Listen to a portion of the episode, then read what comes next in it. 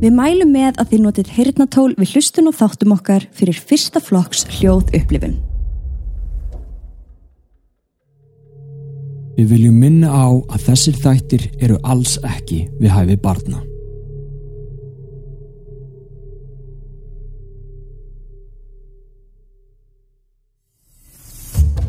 Valja var tilbúin að fara heim. Gangan hefði átt að vera nokkuð auðveld. Það var mitt sömar í Rúslandi og sólinn hefði skinnið skert þegar sjömanna gönguhópurinn laði á stað í fjallgönguna. En veðrið hafði nú gjössamlega umturðnast. Fyrst kom rigningin, svo vindurinn og loks snjórin sem þakti nú alla fjallslíðina. Hópurinn hafði ekki verið undirbúin í svona aðstæður. Þau voru léttklætt í frostinu og þokan gerðum erfitt fyrir að finna rétta leið niður. En þrátt fyrir allt voru það að minnst að kosti öll sjö saman og undir stjórn leðbennandans Korovínu er þetta ekkert mál. Eða hvað? Valíu dætt allavega ekki hug að aðeins hún myndi komast levandi nýra fjallinu. Ég heiti Katrín Og ég heiti Steppi. og þú ert að hlusta á Mystík.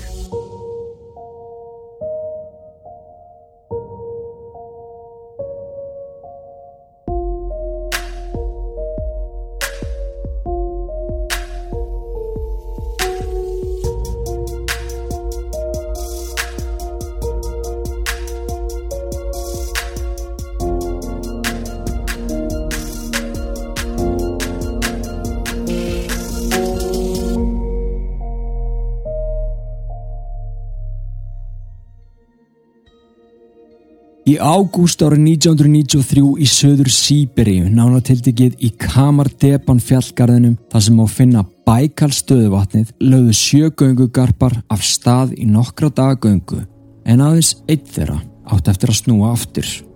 Þetta er einn elsti fjallagarður veraldar og líka einn fallegasti staður Rústlands. En þrátt fyrir fegur sína ræður náttúrun þarna ríkjum og því fylgir gjarnan mikil hætta. Og oft veldur maður því fyrir sér hvort maður ætti einu sinni að vera að fara inn á svona svæði þar sem að náttúran hefur öll völd. Já, í rauninni bara það sem að maðurinn er eiginlega bara ekkit velkomin. Nei, við eigum ekkert að vera þvælast þarna. Nei, þetta er bara náttúran og við hefum bara að láta hann í friði. Mér líður þannig svolítið með sjóin. Já, algjörlega. Mér finnst við svoleiðis. ekkert vera þvælast á sjónum, sko. Nei, nei, nei. En hópurinn sem umræðir var undir stjórn hennar 41 árs gömlu Ludmila Korovína og hún var sannur kvenskurungur. Hún var reynd fjallgöngukona og hafði mikla þekkinga á því hvernig átt að lifa af í fjöllunum. Samkvæmt samstagsfélögum og nefndum sínum var Korovína sérfræðingur í starfi sínu og þau báru bæði mikið tröstgagvart henni og mikla virðingu. En hún var líka þekkt fyrir að íta nefendum sínum alveg út á istu nöf. Korovína heimtaði að þeir sem læriði hjá sér gerðu sitt allra allra besta og hún þvingaði nefendur sína til þess að læra öll þau bröð sem nöðsynlegt var til þess að kunna að vera góður göngumadur. Já, hún var eiginlega svolítið að stjórnin sem með harður í hendi. Mhm. Hún var bara, herðið, lífið er bara ekki djók. Takið þessu alvarlega. Einn nefndannar sagði að Korovína gæti tekið unga vandræðagemlinga og breytt þeim í áræðanlega fullorna einstaklinga. Hún vissi hvernig þetta skapa hóp anda og trúði á fólkið sem hún kendi. Korovína hjálpaði nefndu sínum ekki aðeins að verða gott gungufólk, heldur hjálpaði hann þeim að vaksa og dafna á öllum sviðum lífsins. Hún hvatti fólk til þess að sinna hæfileikum og ástriðum sínum utan fjallgöngunar, svo sem að teikna eða spila á gítar. Hún gaf hverjum og einum nefnda sinn tilgang. Einn af þessum englum á jörðu. Já. Á hverju ári tókst hópur korvínu á við mismunandi fjallgarð eða göngulegðir. En þetta árið var ferðinni heitið upp á Kamardaban fjallgarðin. Þessi hópur var mættur á svæði þann annan ágúst en þau hafðu verið að undirbúa sig fyrir þessa tilteknu leið alveg í hálft ár. Já. Þetta var langt frá því að vera fyrsta ferð korvínu fjöllin og hún þekkti leiðin alveg vel. Þrátt fyrir vildanátturu var leiðin talið nokkuð örug og sérstaklega á sömar mánuðunum.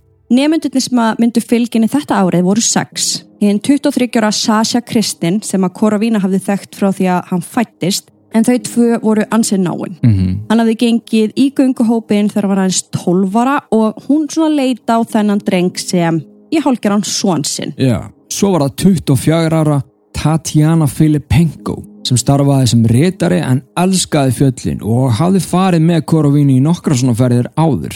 19 ára Dennis Hann átti ekki að fara í ferðina en eftir að annar meðlimur forfallaðist á síðustu stundu þá stökk hann á tækifærið. Mm Hann hefði betur átt að vera heima greið. Því miður. 15 ára tímur Bapanov hafði alist upp í fjöllunum og foreldrar hans höfðu mikinn áhuga á göngum.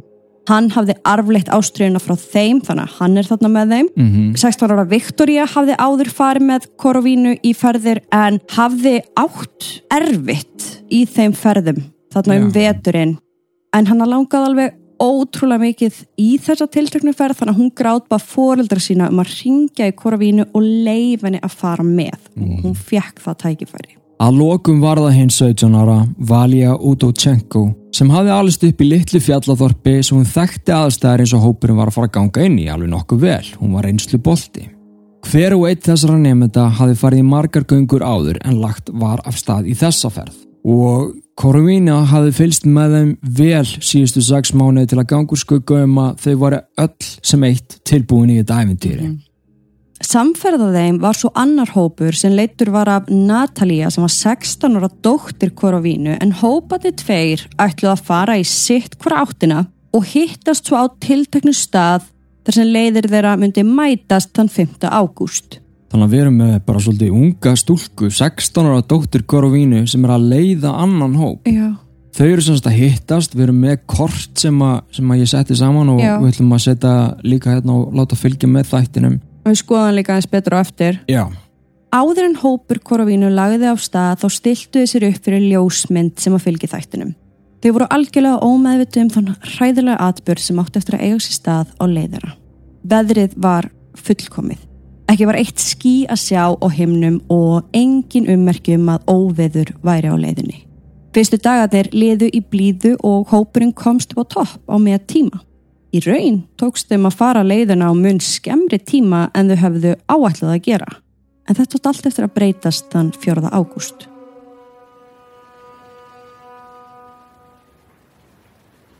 Skyndilega hafði veðrið umturnast. Fyrst kom regningin og svo tóku vindarnir að blása. Þoka lagðist yfir fjallgarðin svo erfitt var að sjá hvaðan leiðin undir fótum hópsins hafi leið eða hvertu að halda næst. Næst kom snjórin en hópurinn hafi ekki verið undirbúin undir svo miklar og erfiðar viðbreytingar. Ekki leið og löngu þar til þau áttuðu sig á að sumar fötin sem þau höfðu tikið með sér myndu ekki duga í frostinu. En einhvern veginn þurftu þau að komast aftur heim og eina leiðin sem stóðum til bóða var niður. Það eina í stöðinni var að reyma sér skóna, skella bakpókanum á bakið og halda af stað en ferðin var erfið og þau eruðu skjótt uppgefin. Veðrið vestna og vestnaði. Þrátt fyrir að hópurinn hafi áætlað að hitta hinnhópin sem var að lappa samferðaðum daginn eftir, þá var ennþá langt í land hjá þeim. Þau voru ekkert komin á þann stað einhvern voru veginn ekkert að þar sem- meika það Nei. sko. Korovino tók því þá ákvörðin að hætta snemma þennan dag og setja búðir fyrir nóttina. Það myndi vonandi gefa hópnum smá tíma til að slaka á og þotna áður en ferðinni yrði haldið áfram daginn eftir. Sérfræðingar hafa síðan sett spurningamerki við þessa ákverðun Korovínu um hvar þau settu upp búðirnar. Svæðið sem hafði orðið fyrir valinu var algjörlega berskjálta gegn ofsa veðrinu sem gekk yfir. Það voru engin tré til þess að skýla þeim frá vindinum eða sem hægt var að nota til þess að kveikja eld. Það voru bara steinar, gras og vindur og við erum með mynd sem sýnir svæðið. Hlustað á allan þáttinn á patreon.com skástrík Mystic Podcast og fáðu aðgang að nýju Mystic þætti í hverju einustu viku og fríu þættina án auðlýsinga.